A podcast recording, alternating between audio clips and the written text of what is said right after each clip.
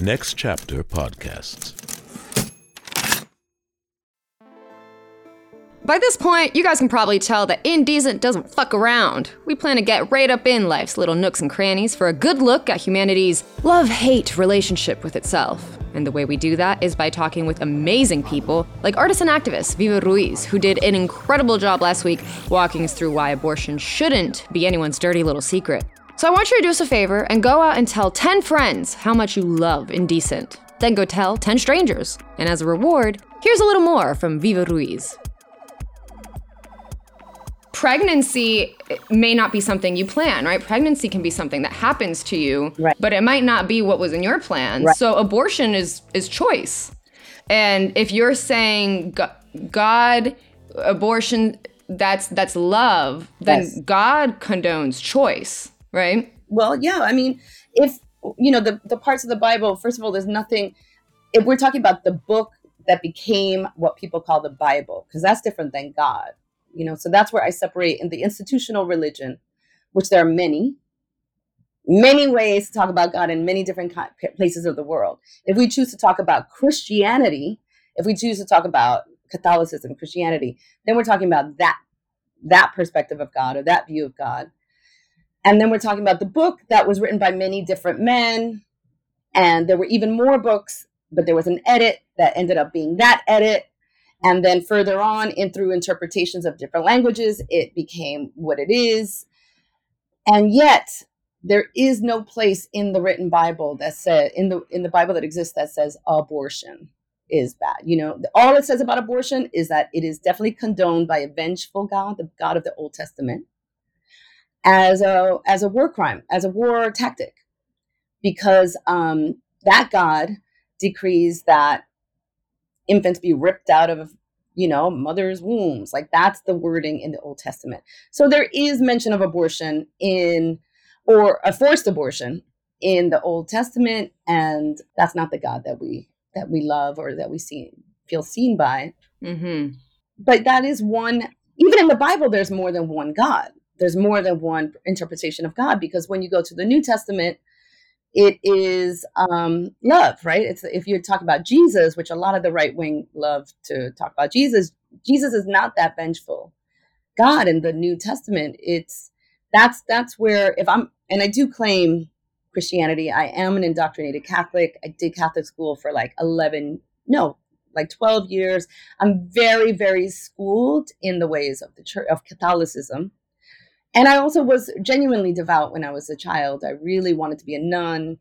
Um, I really got the unconditional love part of the of that book and the love your neighbor and also you know how they talk about sex workers in the book and um, the outcast the disabled the poor i really really really love that that those are the people who inherit the earth those are the people at the front that the a rich person will never ever be in the kingdom of heaven you know what i mean? Like those anti-capitalist uh, community you know love humility uh, and service i really really love that. So um, when it comes to abortion as far as the loving god it can only be love.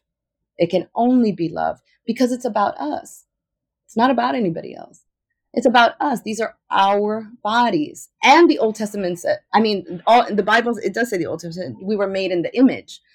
So what I have come to realize, realize is that I'm made in the image of a God who must be queer, who must be fluid, who loves to orgasm, who enjoys their body, who enjoys, who was made also for pleasure, because our bodies are made specifically for pleasure as well, not just to procreate. So we have parts of our bodies that are orgasmic. That's not an accident. And um, I figured it stands to reason. It's logical, if then, that my God loves to have pleasure for pleasure. That God itself has pleasure for pleasure. And that's why we're designed like that. So it would be disrespectful to, it would be arrogant, it would be blasphemous to only think sex is for procreation. Like that is anti God, anti natural, actually. And so abortion is a way that we um, self determine that, that we that we say, you know what, I have sex for pleasure. and that's it. That's it. You know that's why i had sex. It's for pleasure. It wasn't to make a human. And because this is my body i'm going to act accordingly and care for myself and have the life i want. Mm, i like that. And that is sacred god's a freak i'm, I'm down i'm down with that say that I, I think it's so interesting how you're taking God, religion, spirituality, and rebranding it to fit these progressive causes because how can you grow up a certain way and identifying with certain symbolism and then just totally shun that in favor of your rights, right? Like it, it can be both things. Right, exactly. And that's been violent, you know, that we've had to give it, that's what the right has has created a binary, right? We've right. been living under all these binaries. If it's black or white, is this or that? It can't be one or the other. And that is capitalism. That is uh, patriarchy. That's white supremacy. There's no uh, complexity, right? The complexity is what is kind of like the new age that we're coming into. Is like these things are opening, gender opening, sexuality opening, and the way we can have God is opening. And that's not even, I think, you know, that's not new. Like the God that loved me, that I loved, was always the God. This per, this this entity, this feeling, this this this um this idea, this God.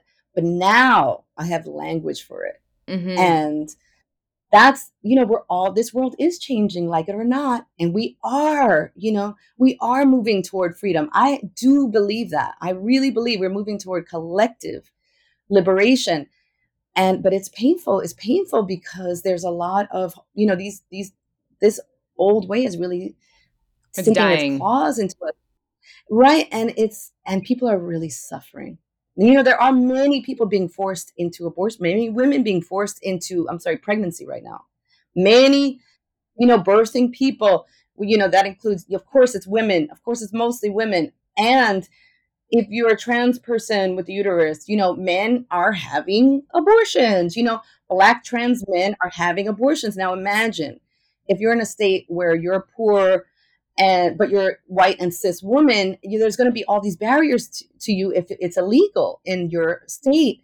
Now imagine the barriers if you're trans in that state to have an abortion. Imagine the barriers if you're black and trans and poor in that state that's illegal to have an abortion. So we, it is necessary to speak of everybody that can be pregnant because the people who are in the margins have the most barriers. So that's why we use all different language for people who have abortions. But um, of course, I, I do love to say women, and I love women. Um, I really love women. I'm a gender fluid person, so I'm woman, and also some. You can call me a woman, but it's incomplete for me, and and I don't have really for my gender, which I I love. You know, we're in a time of, like I said, expanding and complexities. Yeah. And what you just said, yeah, what you just said. Why should I give up a God that I love that loves me? Mm-hmm because abortions. It's the opposite. What I understood, what I realized. When they say in church, if God is, if God is, then God is everything. Like God is my abortions, then. Like that's a church ism. Like God is everything or God is nothing. Yeah. Well then, God is my abortions. You know, I'm using it's like that makes sense to me actually. And it's true that I didn't go into these things without a spiritual guidance. Um, because that's just how I live. And so, of course, it stands. Again, it's logic. It's like, well, I'm just going to back into it. You know, that's it was a blessed occasion because it it afforded me my life. Every time abortion comes up on my news feed, pops up on CNN, my first inclination is, okay, I'm going to go donate money to a nearby clinic or a nearby abortion fund. But that sometimes feels like not enough. Like I feel like it feels like the problem's almost so big that there's not enough I can do and this is the one thing I can do. Like what can people be doing to really support this cause when it feels like so out of our hands and so out of control? That's the best question because that's the question. What can I do? And that, first of all, for people to feel what can I do is so good. That's so good. To me, that's evidence of God. That's the evidence of God. What can I do? Yeah the answer there's so many and there's so many things you can do. I want to say that to anybody listening there's so many things. And we've been taught you know that and i think this is part of capitalism this american exceptionalism this heroism. Like we don't we are not going to be heroes the way America and propaganda like movies have taught us, but we can be heroes, like David Bowie says, just for one day. And there, I really like to advocate for conversations. You know, I really love to advocate for the power of one on one conversations. And I have seen it, you know, I have seen, you think it's impossible to change one the way one person thinks. And it's not about trying to change them even, but and it's not everybody because I don't entertain, you know, anti-abortion people. I don't have conversations like that. But among our friends and families, around, among the people we have influence with that we love, it is very powerful to open this topic and and step in with love and sh- and I like to say shamelessness, but even without any resistance, you know, just love and freedom, you know, in this, it has to be a cultural shift. So the conversations we have with the people that are close to us are really important. And I've seen attitudes, hearts, and minds change miraculously. So I want to say everybody has access to that, I think. Now, the other thing is what you're saying, the donating money. I want to support you. It is revolutionary.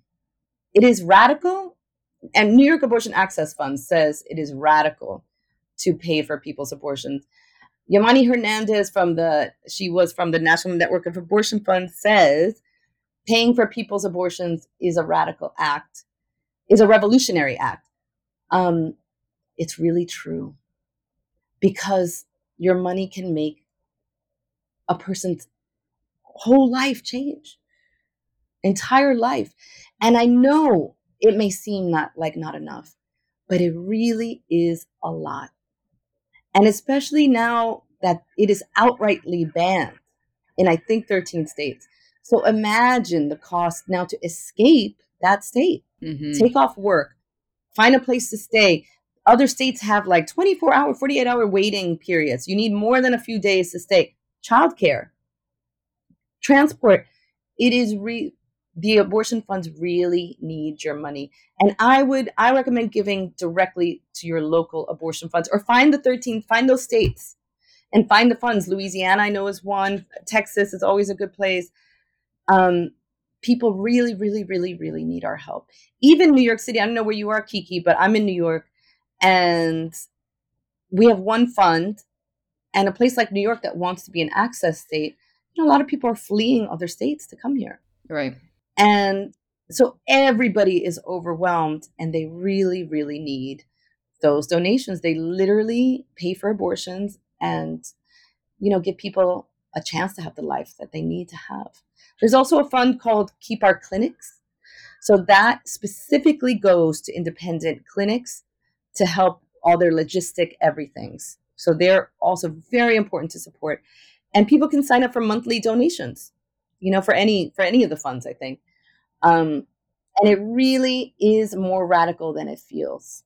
It's it is revolutionary because until and we are as we push for legal of course it has to be more than legal it has to be accessible but we will we need it to be legal as well that's part of it being accessible so we're pushing on all different fronts for everyone to have the abortions they need at any moment anytime, any place of the world, really, as we push in all our different areas. Yeah, I think it's breaking the silence. Yeah. Visibility is important, right? Make these people that are in power know that they they won't stay in power if they don't show up for these people that need abortions, you know? Right. And we're modeling how to speak about it and how to be about it. We're not doing 1980s, you know, Clinton. We're not doing legal safe rare, whatever that is. We're doing abortion anytime for any reason anywhere. That's where we and you know maybe we don't have to do it but anybody who can be there mm-hmm. be there you know everybody has different feelings about it but what we know is that we want everybody to be safe and have access to it absolutely and so we gotta you know be really direct and open about that Subscribe, rate, and review Indecent with Kiki Andersen wherever you get your podcasts. Follow the show at Indecent Kiki on Instagram. Follow me at It's Kiki Andersen and email the show at indecentthepod at gmail.com. More to come next week for more Indecent, where NSFW meets LMAO.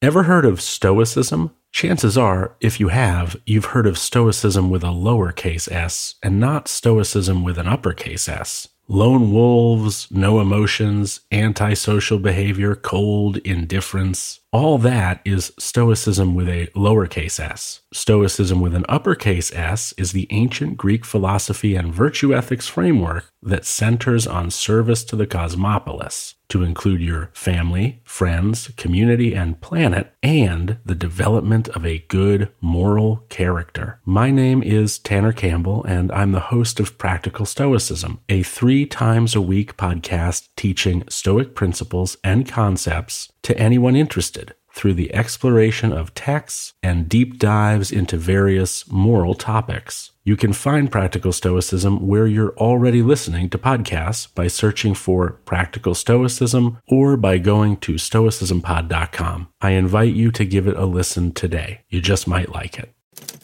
Next Chapter Podcasts.